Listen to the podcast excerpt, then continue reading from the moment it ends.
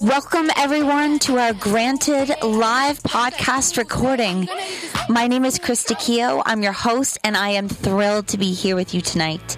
We're going to welcome our first guest uh, and our guest for tonight, Laura Simpson, to the studio. Uh, but first, for those of you who don't know, Granted is a podcast that's curious about funding in the arts. We talk with artists and industry professionals to find out how funding has affected their career and their creative journey. We have 10 episodes that you can listen to online, and tonight is the last episode of our first season. Uh, we are live right now on the radio, so you can send us a message on Instagram at Granted Podcast, and we'll try our best to answer your funding questions tonight. The track that you heard at the top of the hour is Money by Cardi B. That was a special request for this evening, and that's uh, what we're here to talk about money. So let's get down to business. Many of our guests in season one brought up her name, and for good reason. Laura Simpson is radical and cool and calm and collected, and already a very accomplished creative industry leader. She is our final guest on Granted. Thank you for being here with us tonight, Laura. It's my absolute pleasure to be here. I'm so excited. Um, uh, you know, you are someone who has had a really big impact on my career and my life. I will say that. And I think there are a lot of people who could say that. So it's really wonderful. It's really sweet. Yeah, for sure. And, you know, even though I've known you for a long time, I still wanted to do some research to prepare for tonight. And uh, I learned a lot of new things, one of which is that you, it looks like you started your career maybe here at CKDU. Yeah, well, my radio career for sure. And I was. Uh, just a music fan in high school, and so I used to come in high school and fill in do the overnight shift and stuff like that. And then I had a show. Yeah, I had a show for a little while. It was, it was called Soundtrack of Our Lives. Right, that's wicked. Yeah. And what was it about? Uh, I would pick a theme and have a special guest. And so it would be like the song that you had your first dance to. And then I would ask, I'll go on the do like streeters and I ask a whole pile of people like what was their first song. They'd tell a little story, and then I'd play the song, and then I'd have a guest, and we'd sort of talk about significance of songs and just like how what? certain songs had like a great impact on your life, and oh had God. lots of great guests like Joel Plaskett. And actually, one of the things that I did after that was when I worked at CBC, I had soundtrack of our locked out lives while CBC was locked out, and so really? we had like all the CBC friends in there while we're off the radio. That's amazing. It was fun. That sounds fun. And so you did go to King's, right? And you studied journalism. I did too. So what made you want to go into that field of study here? Uh, well, you know, I was like I could play music, but I was not a musician. I would call, not call myself a musician, but I was definitely a supporter. And so, like my world was about supporting artists in uh, journalism. So I was a freelance writer for the Herald, and I did the show here at CKDU, and then I started taking photographs, and this before digital. So I was taking film photographs at shows and stuff like that, and so I sort of got in that way. And I, as I was writing more stories and getting more gigs freelancing, I ended up being like, okay, like let's make a go of this. And I went to journalism school, and then it just kind of went off and a different direction. I ended up being like the legislative reporter. I was at City Hall, did federal elections, kind of just went off in this other direction for seven years uh, doing journalism. So kind of wow, yeah. That's long. Did you feel fulfilled doing that?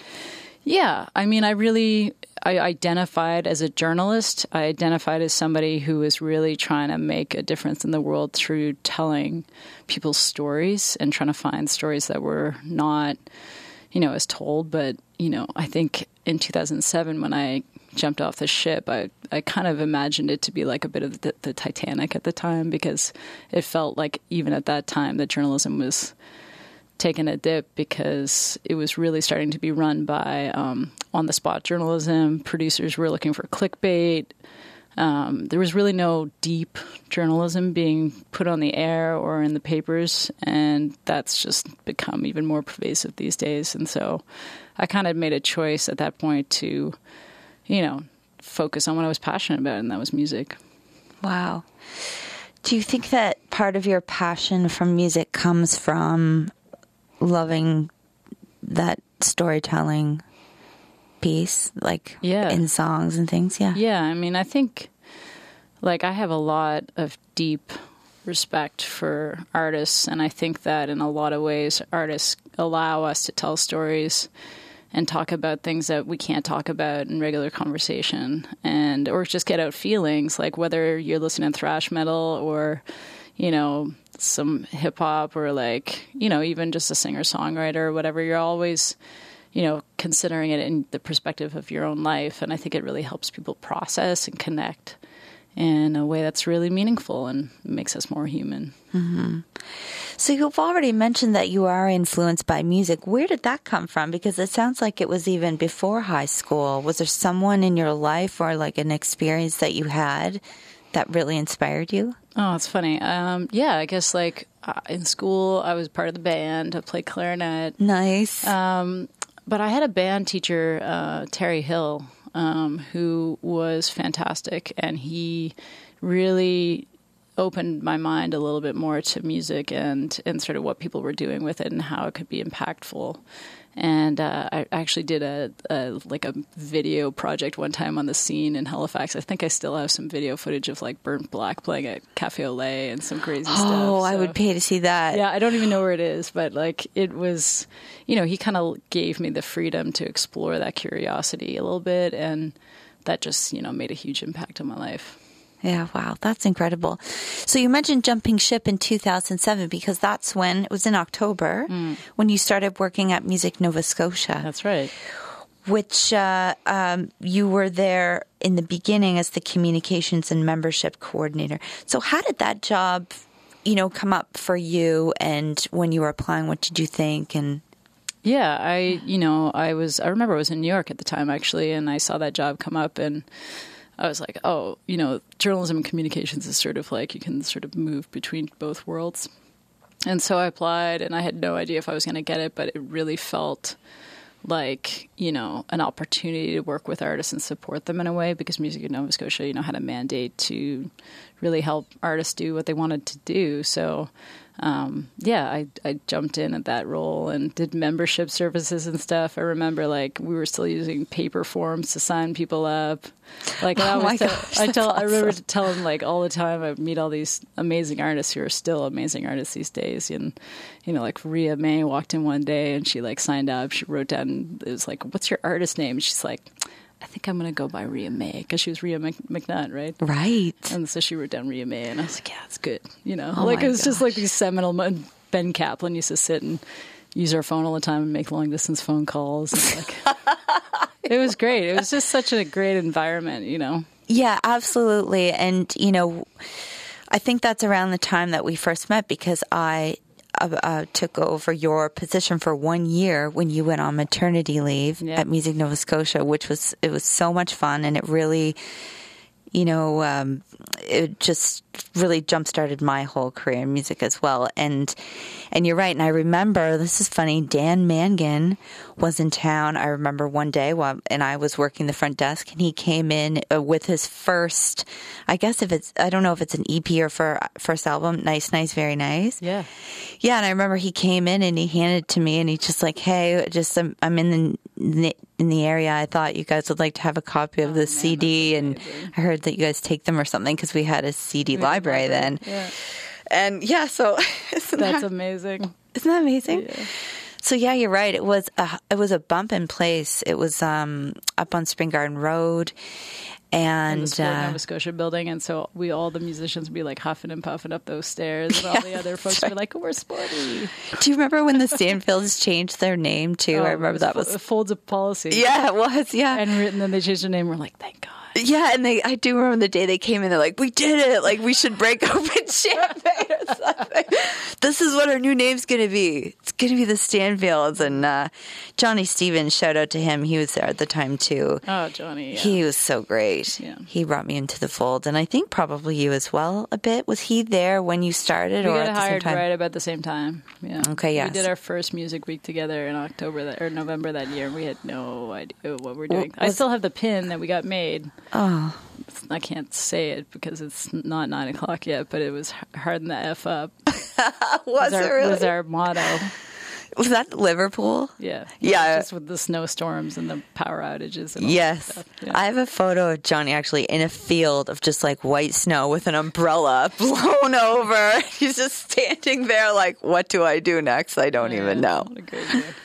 So, so when you came back from mat leave, this is when you took the position as, at the time it was called the Export Development Program. Today it's called the Music Nova Scotia Investment Program. And that's the funding that is mm, from the province and it's to essentially, you know, the big mandate of Music Nova Scotia is to foster the growth and development of music in the province. And every province has a music industry association except for Ontario. Um, and I, I think they might, they have a number of things They have there. their own thing going on, yeah. Yeah. So, um, so it's a big deal. You know, it's a lot of money and it's a big responsibility. How, what made you choose to take on that position? Um, and what were you sort of hoping to get out of it in the beginning? Yeah, I mean, well, I I don't remember how it went. I mean, it was offered to me to take over, and from Christine, Christine Bedeman was doing it at the time, and um, it, you know, I didn't really, to be honest, know what I was doing. I just knew that I wanted to take care of the program in a way that was, you know, helpful. Yeah. hopefully.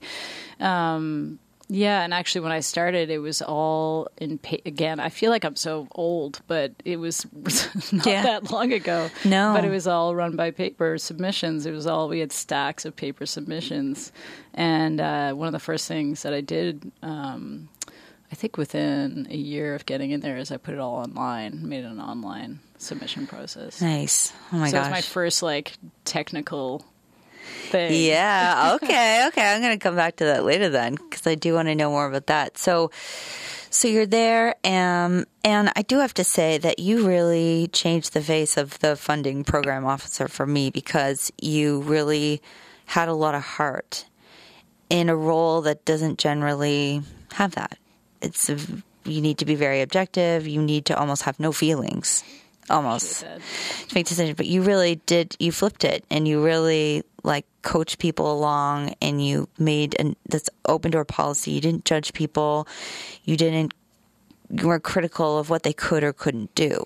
Well, I mean, I think I saw it as you know, here are people who we have this you know great program that you know in Canada there's so many opportunities for funding, and it's not the case in a lot of places in the in the world. And um, I knew it felt very opaque to most artists, and so yeah, I felt like a coach in a way. And I think the thing is, is that you know, I was not responsible for the decision. I was responsible for gathering the juries and instructing the juries and instructing the artists on how best to submit and helping guide everybody through that process.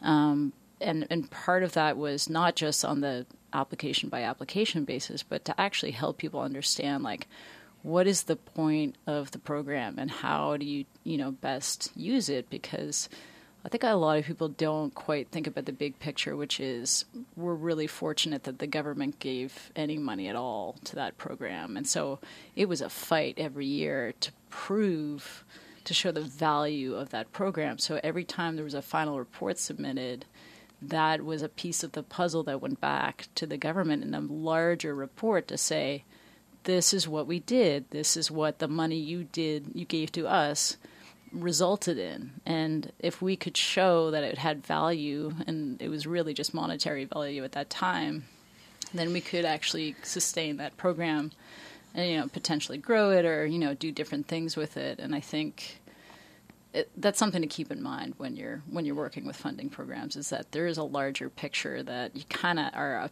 a piece of that puzzle and you know it's annoying to do all that work but there's a reason for it That's a really good point, and you're right. It is part of the bigger picture, and it maybe people don't know how difficult it is for organizations like Music Nova Scotia who administer funding, um, and there's others. Um, uh, to continue to get that money year after year, we know that you know every time there's an election and things change over, there's been times where we've felt like that funding would go away. It's not uncommon that you know in politics they cut back on the Oh, yeah, arts. there's all sorts of programs that are frozen right now because of the election, and, and you know, and it's just a, it's the way it goes. But I think at the same time, like artists should be there to keep those program officers and the people running the program in check because it is ultimately taxpayers' money that's going into it, and they need to make sure that it's responsibly run. And if there's something that you think is not fair, like for everyone, then that stuff should be, you know, called out in a constructive way that, you know, the program can be good for everyone in a way that's that's fair and transparent. Mm-hmm. Transparency is key, and I think I'm seeing that a lot more too across the board nationally with uh, organizations like Factor sharing who gets the funding and how much. I think a lot of people didn't realize maybe that information was out there, and so um, just having the freedom to even talk about it and know what goes on a bit behind the scenes. It's not uh, it's not like you just drop off your application or send it in and then you know that's the end of it. You can kind of get in. So when you were you know you've looked at probably like thousands of applications. What can you tell our listeners who are artists who you know are are in the system or looking to get in the system of funding? What are some things that they should keep in mind when they approach that? Um, I mean, I think I would start by a bit of a disclaimer to say the value that you receive from a funding program does not necessarily mean the value that you have as an artist. Mm-hmm. And it's really important to keep that in mind because, you know, not everybody's going to make commercially viable work and not everybody's going to follow sort of party line of this is how you successfully become an artist. There's so many examples of people who have not gone through that system and become successful. So, in a way, it's a game, and you just got to learn how to play the game. And the game means that you are putting your best, most professional self forward in you know business format and trying to make a case for why your project that you're applying for is worth money from the government. And, you know, the jury may or may not agree with you, but the best thing you can do is sort of put yourself in the shoes of people who work in that world and expect certain things and like have are looking for certain elements that should be in your your application. And the more you can sort of do that and separate yourself from, you know, this is me and this is my whole heart of doing this art and the thing that you write in the paper not to say you should misrepresent yourself, but you should you should remember that it's you're, you're playing a role in that case, and in a lot of cases you're not, you know, you're not writing beautifully and lyrically like you would in a song. You're writing repetitive like business speak that is is speaking to the people who are trying to identify, you mm-hmm. know, what are the what are the things in this application that's going to make it successful. Mm-hmm. Yeah, so you almost have to remove yourself in a lot of ways from from the content, but I do think that there is a genuine way to really put your heart into it. Yeah. Like you said by putting your best most professional self forward. Um, and so can you tell us from your experiences like not to say any one particular artist or industry professional's experience, but like overall, did you see things happening over and over that, you know, just made you cringe or like things that you can remember? Yeah, that you suggest not to do. I gotta, I gotta say, like when Tara was on the show, she called out like, some, you know, some program officer said that I, you know, was very tongue in cheek and flippant in my application, and that meant that it didn't go over so well in the context of being read in other applications. That was me. That was the program. I was. What's so, I knew as soon as she said, it, I was like, shit. That was, oh, pardon me, I didn't swear there. Anyways, it was like that was me. That's amazing. And I, I think the thing is, I didn't that, know that. You know, you got to think about what is your what does your application look like against all of the other applications that are going in? And the, the honest truth is that the jurors, who uh, for the most part are volunteers, and are reading like 40 applications like the night before they get in are looking for patterns. They're doing pattern recognition. They're trying to see okay this is the part that says you know what the tour is and these are all the dates and all the information is really easy to find. So it makes me cringe when sort of those templates are completely ignored and it just makes it harder for the jury to understand what's going on. So Yeah. like, it's just some of that's just formatting, and some of that's just like you know remembering to include certain things. So I mean, to be honest, I suck at writing applications. I get somebody else to write the applications for me now. I don't do it I don't- like I can't. I'm, That's so funny. Yeah, we've worked together before, but in the early days, yeah, side door, and uh, yeah, and but I mean, a lot of my clients who I've had over the years are very good grant writers. If they were, you know, forced in a room to have to do that, they could do it very well, but they just don't want to. Um, and that's totally fine. So, so I hear what you're saying with um, the template sort of starting with an outline. Like, make sure that you're including everything that you think that people in the jury want to see. And I think another thing to point out is like, if you feel like you have a glaring thing that's very obviously missing or something that doesn't quite make sense, like just explain it and be upfront about it rather than trying to pretend like it doesn't exist. Like, oh, we're, you know, I, I can't think of an example on the spot, but you know, saying something like, "Oh, we're going to push a song out to radio," and then not saying anything else about it through the whole plan. or who's going to work on it. Yeah. Stuff like that. Oh my gosh. Also, if you say that somebody's going to work on a project with you, please check with that person first because a lot of people who are in the jury room are probably going to know who you're talking about and be like, they have no plan to work with this person at all. You know, Yeah.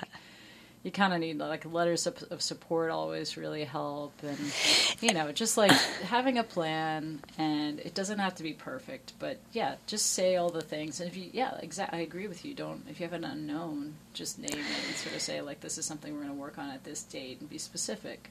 Yeah. Um, and I mean, do you think that, like, from from when you were there, from your experiences, are there a lot of people who are just lying? Because sometimes the rules, I feel like, makes it seem like, you know, we're trying to stop everyone from, you know, you've got to send in your proof of receipt, and then the proof that you paid the receipt was something else. And sometimes I think, man, who is out there like making up a band name and like trying to get money from the governments and like putting us all through the stress of having to just really like uh just just be so thorough and detailed. Do is there a lot of lying or like deceitfulness, or is it just people not knowing? i don't think people know i don't think Yeah. anybody i don't think i ever felt like someone was lying Right. i think people were um you know, like they just didn't know what Right. Mm-hmm. supposed to be in there, and, and especially in the final reporting process, like you know, I just submitted a factor final report recently, and like I used to be the quote unquote factor representative in Nova Scotia, and we did like I think three rounds of like, oh, you didn't have a thing, and now you're gonna do Yeah. thing, and it's the proof of like our proof of payment wasn't right because I had done direct deposit, so we had to go and get verification. It was just like you know, it's hard, Yeah. and that's not everybody's bag, and it shouldn't be like there's a reason that people have teams and you know accountants and all this other stuff. Like Yes. it's hard to be head cook and bottle washer when you're the artist. It's like it's it's whole other it's a whole other thing that you should do. That is good. That's a really good point because artists, you know, they've got very special skills that grant writers like myself certainly don't have. So yeah, you can't expect people like to do it all.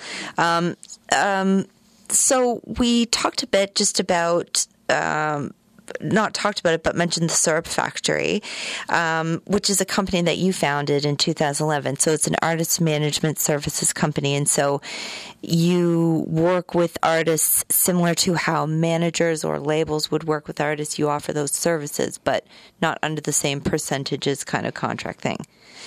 Um, where did that idea come from for you? Yeah, I mean, you know, when I was at Music Nova Scotia, I had people had asked me to work with them, and it was obviously a conflict of interest. And when I decided to leave, I really thought about how I wanted to serve those artists. And for me, a gap was being able to hire someone for a short amount of time for a particular project. And so I wanted to aim for that kind of service where you could depend on somebody to be really clear and tr- communicative about you with you about your project and sort of help lay out the plan, get you the resources you need, um, and really like connect the dots. And um, yeah, so that's that that was the concept, and you know, fortunate still going. That's awesome. Yeah, it is. And it's great. And you've worked with a lot of artists who I think I would have considered, you know, speaking of funding, artists who were maybe at one time in the early stages of their career underfunded, I want to say, or maybe, excuse me, they didn't have the team of support around them. So they kind of, um, didn't have, you know, that the ability to compete in that way at that business level. Yeah, yeah. So you're offering something that's like super valuable, and it's allowed these artists to totally elevate their craft and Yeah. like take themselves to new levels and really like fulfill their potential. I think. Yeah, I hope so, and I and I think it's we've we've you know, and I'm saying we because I found Sarah Jamer, she found me, I guess, um, soon after I started, and you know, she and I just like really aligned on the values that we we wanted to have in this company, and she also really understood that this was a business and that her job was to manage the business side of things for artists, and um, you know, for us, it was like we wanted to make sure that we weren't overstepping in terms of like direction of artistic project or whatever. We were there to support. Like it was a very strong distinction we made. And I think the people we ended up working with on a long term basis have a very strong idea of what kind of artists they want to be. And we don't step on that. You know, we're we're really not going to make any decisions about that direction at all. Um, for us, it's about like just you know trying to float that. Yeah. I love that. And then you've got side door because you know you didn't ha quite have enough on your plate, really. Well, it's funny though. Side door was like the thing that I wanted to do the most. Like before I even left Music Nova Scotia, I was hosting shows at my house, and I knew that that was my favorite time of life. To be honest, was just sitting in my own house and watching shows with like my daughter sitting on my lap and in my slippers. Like, Right. nothing better than that. And I knew that there was so much opportunity in, in shows like that because it was low overhead and high profit for the artist. And beyond the monetary thing, which thankfully in the funding world is becoming more understood, is that qualitatively you can develop your audience so much better at these kinds of shows. You meet everybody, you're selling lots of merch, you're gathering all their emails for, you know, newsletters or whatever. And I knew there was something there that I really wanted to make happen everywhere. And like the biggest thing is that people were like, "Oh, you just do those shows because you're connected to people in the music industry." I'm like, "Well, no, you. This is something that anybody can do. Anybody can host it, and really everybody. You know, it's been an underground cash-based system for a really long time. It's like the parlor gig is like definitely the, one of the oldest forms of performance." But there was a lot of things about it that were challenging. Like artists couldn't find those gigs. Uh, people who wanted to go to those gigs couldn't figure out where they were. It was all very like secretive, really. And I wanted to sort of daylight how to do it and how to show up and how to meet each other and like how to partake in that community. Mm-hmm.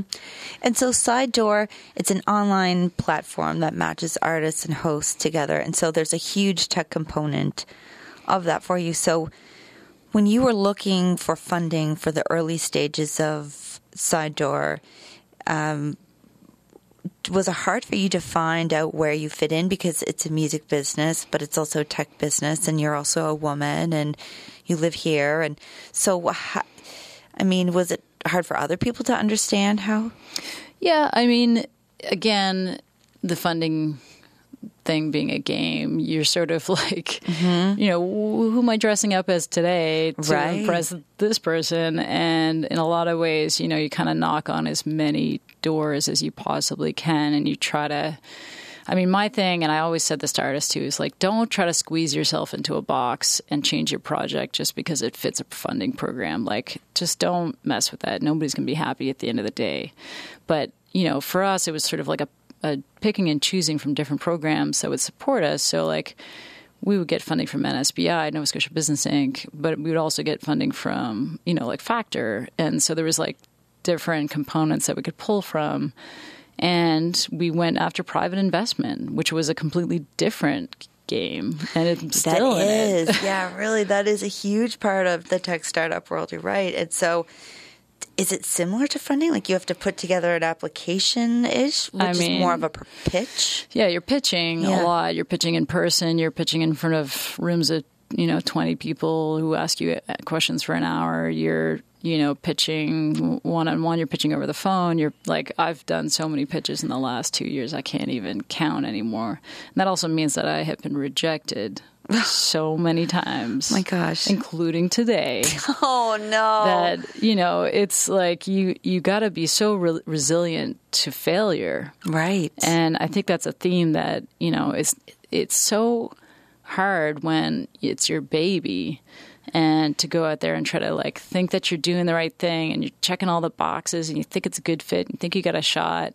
and then nothing you know and i Yeah. get that i get that failure piece um, that artists go through. It hurts, and I think it hurts a lot more for artists who are like, like I say, literally like super vulnerable, putting themselves out on the stage, and like it's very personal for them. For me, I can hide a little bit behind like this is the mission of the company, and you know, I'm I'm sort of doing it for this other thing. It's not me directly, not me personally, you know, but it still hurts. Yeah, it's still your idea. Yeah. It's still something you've made a ton of sacrifices for and something that you really want to see succeed because you believe in it. Yeah. Yeah, and a lot of people do too. Um, we are going to take a quick break. And we're going to play a brand new track. Actually, we're going to have some music tonight too. Sweet. Uh, yeah, from a very talented up and coming artist named Jody Upshaw. Sweet. It's called Guilty One. I know it's brand new. Um, and it's actually produced by Classified. Fancy. Hat. And O sound. You're wearing a classified hat. That's amazing. Now I just need a Jody Upshaw shirt. Uh, and uh, so you can check her out online. And this song is on YouTube, and she's fantastic. Was your first one, and I'll never be your last. I thought we had something, but you ended it fast. When you treated me like I was just a stranger, turned our happiness to jealousy and anger. Had me thinking I was doing something wrong now. Mama told me I was messing with the wrong crowd. You said I lied to you, boy,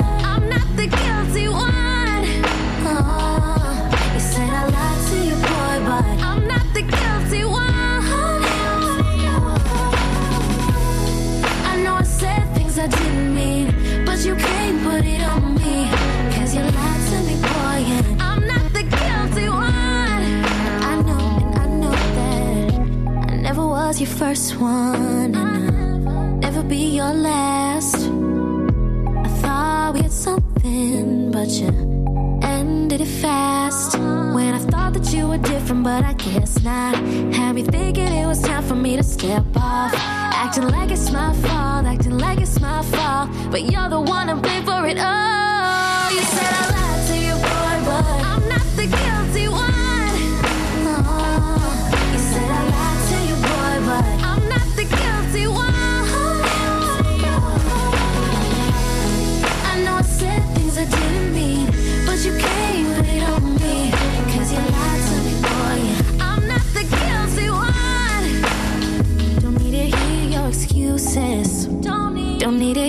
What you think.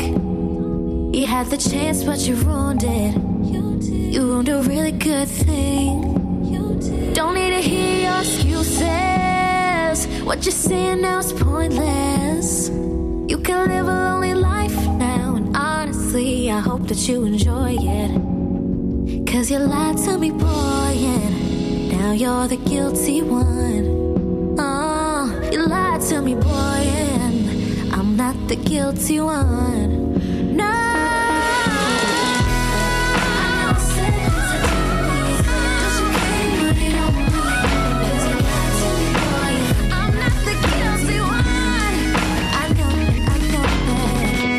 Never was your first one, I'll never be your last. I thought we had something, but you ended it fast. Wow, that's such a great track. Jody, I know. she's wicked. Love her voice. Love that she's doing some new music and putting it out there too. Yeah, she's she started when she was way young too. Yeah, she's still really young. She's still really young, but she's killing it. Yeah. It's good to see. Um, so before we left for the break, we had touched on actually a bit about what I wanted to talk about next, and uh, you know that is really a lot of what we've talked about is you um, uh, being an entrepreneur. You know, even when you were at Music Nova Scotia, you approached the position and did it in a different way. Um, because you saw that there was a need for that. And then with the syrup factory and side door, you saw those opportunities too. And so, have there been times when, I guess you just described it with funding that you didn't get the funding, but has there been times when you thought, like, maybe I'm doing the totally wrong thing? Is this ever going to work? Like, can I do this full time? Does this make sense? Yeah, I mean, yeah, yeah. It's it's like a daily like um, what are we doing here? But um you know, look, it's as soon as I made the choice to kind of do the entrepreneurial thing full time, like I would take breaks, I would take vacation from Music Nova Scotia and like work at the Halifax Jazz Festival or, you know, do all this stuff. I was like working the kind of hours that you do as an entrepreneur anyway. And I was just su- super curious about every angle of the industry and like learning and and as soon as I kind of turned the switch to say this is how I think that things should be done. And I'm very clear about what that vision is. Like, to me, the vision is that, you know, generally, uh, I think that artists are way undervalued and way underpaid and way, like, disrespected in our society. And except the 1% of people who seem to make it to the top. And, you know, I just think there's just so many artists that are doing things that are remarkable and meaningful and I want to help them get a platform. I want to help them get in front of audiences. And the mechanism by doing that is through these things that I've created. And I really just, you know, that never gets old. Like I never get tired of waking up in the morning and wanting to figure that out. That's a problem I will solve for the rest of my life. And I might not get it right every time, and it may not, you know, like hit the mark for everyone. But I think, you know, like I get up every day and read the reviews of the shows that we do with Side Door. That's the thing I do. It's just like, Oh, wow, I didn't know that. just know that the shows that we're producing are creating joy for people out so there. So you mean reviews online? yeah. Oh, okay, because people can put reviews of the shows. Yeah, so they, it's after a show, you get an email and people can put in whatever comments or whatever, and we have like this insane rate of like ninety five percent of all the reviews are four and five star reviews, and just like really amazing comments, and um, it's gratifying not only for us as a team to see that, but it's also like something that we put back out to the artists and be like, you're doing great. Like this live performance touched people in a really serious way. And at the end of the day, like, you know, something my husband says all the time is like, if you're not enjoying the process of the problem you're trying to solve, like, what are you doing? Like, that's your daily life. So Right. you kind of need to be okay with the grind Yeah. in order to not lose sight of what's important. Like, I don't know what the end of this looks like, but you know, like it's sort of a destination off in the horizon. And like, I'm enjoying this process. As hard as it is, I don't ever wake up and be like, I'm out. I mean, I do have daydreams once in a while about being a postal carrier, but like, Really? oh yeah. Oh, that's so. And I know so many musicians who are postal carriers, and I'm like, I get it. What? Yes. Really? Yeah.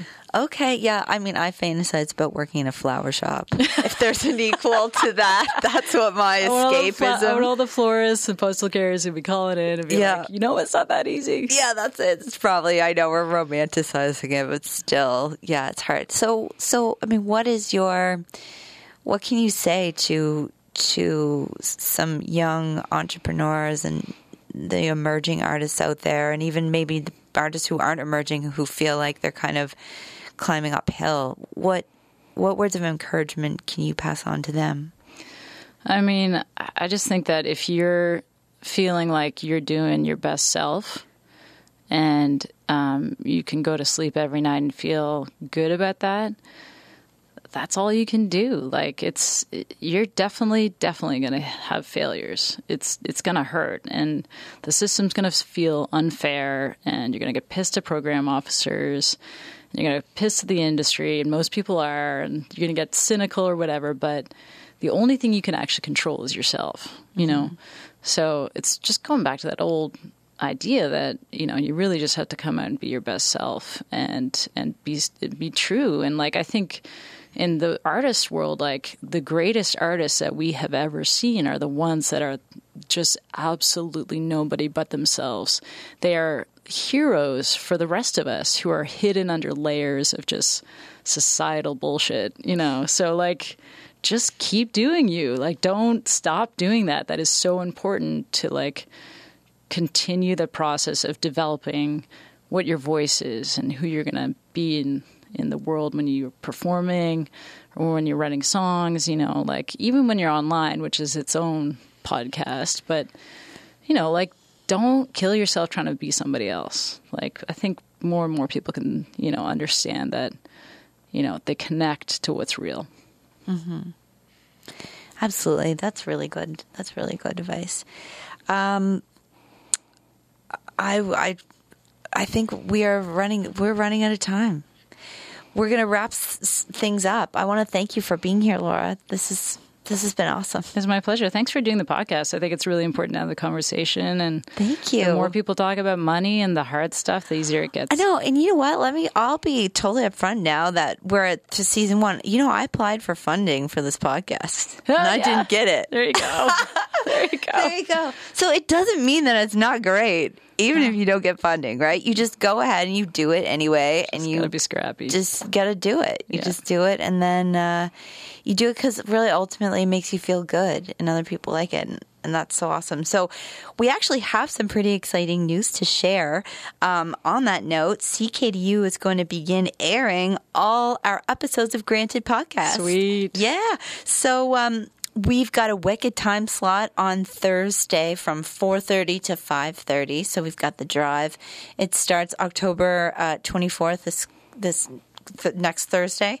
Um, so that's awesome. Thank you to Side Door for sponsoring this live podcast recording, and to Stephanie at CKDU uh, for reaching out with the idea and for CKDU support. She's been with us all, all evening. Thanks, here. Stephanie. Thank you, Stephanie. so quiet, so good at her job over there. Uh, thank you also to John Mullane, who is the co-producer for Granted, for being on board with everything all the time. Thank you, and John. yeah, thank you, John. You rock. Uh, to our featured artists and all our guests and listeners, we thank you and we hope you enjoyed the show. Can I say something about John? Yes. He was in the finals, the final ping pong championship at Nova Scotia Music Week 2007 against Ghetto Child. No, I think Ghetto Lenny Song? Galland was actually no Ghetto Child, a whole other artist. Oh, really? And I have a picture of him playing Ghetto Child in this ping pong tournament that we pulled together. Anyway, he was a champion ping pong player as well as a great producer. Okay, well, I feel like we need to bring that back in some way, in some form, and also we have to start digging out these photos that Oh, we're man. talking about because everybody needs to see someday. this. Yes, please. Old Lady Museum. Um, that's right. We're we're signing off with our final songs for the night. Uh, first up is a rock tune called "Put It On" by Kids Losing Sleep. I am so into this band. John is producing them as well, and uh, they're doing a ton of great stuff. And then Friday Night Mites by Pop Rockers Dance Movie. Love Tara, love her band. Check them all out online. Uh, you guys rock. Thank you for listening. Good night. Thanks, Krista. Thank you.